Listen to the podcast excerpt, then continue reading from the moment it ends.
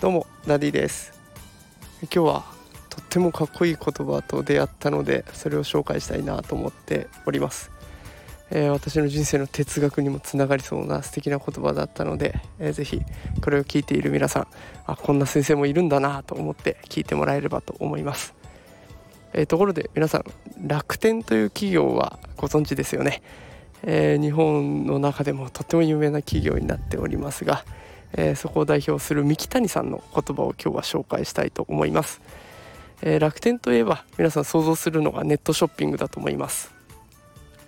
えー、ただ楽天それ以外にも、え楽天銀行だったり、え楽天証券だったりといろいろな事業に、え手を伸ばしていて、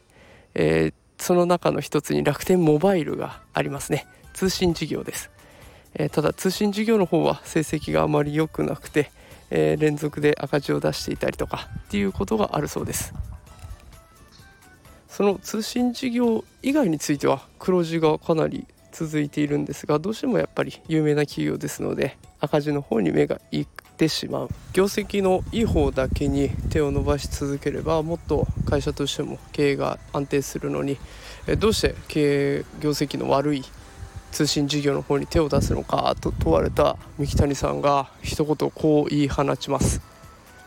それのどこが面白い？これがかっこいいなと思ったんです。何もしなければうまくいくことがもうある程度見越せる状況で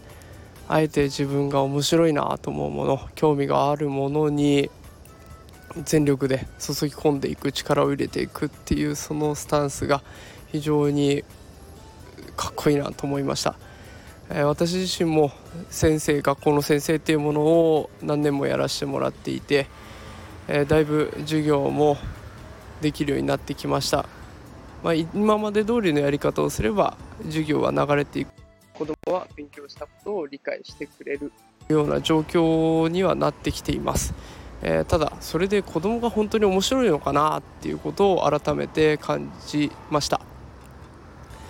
本当に面白い授業だったら子どもたちはきっとこちらがああだこうだ言わなくても勝手に勉強するし勝手に自分でいろんなこと調べ始めるしそんな授業をできるようになりたいなと思うようになりました。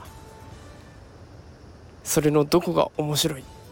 この言葉を胸に2学期また頑張ってやっていきたいなと思いました。それでは今日の配信はこの辺で失礼します。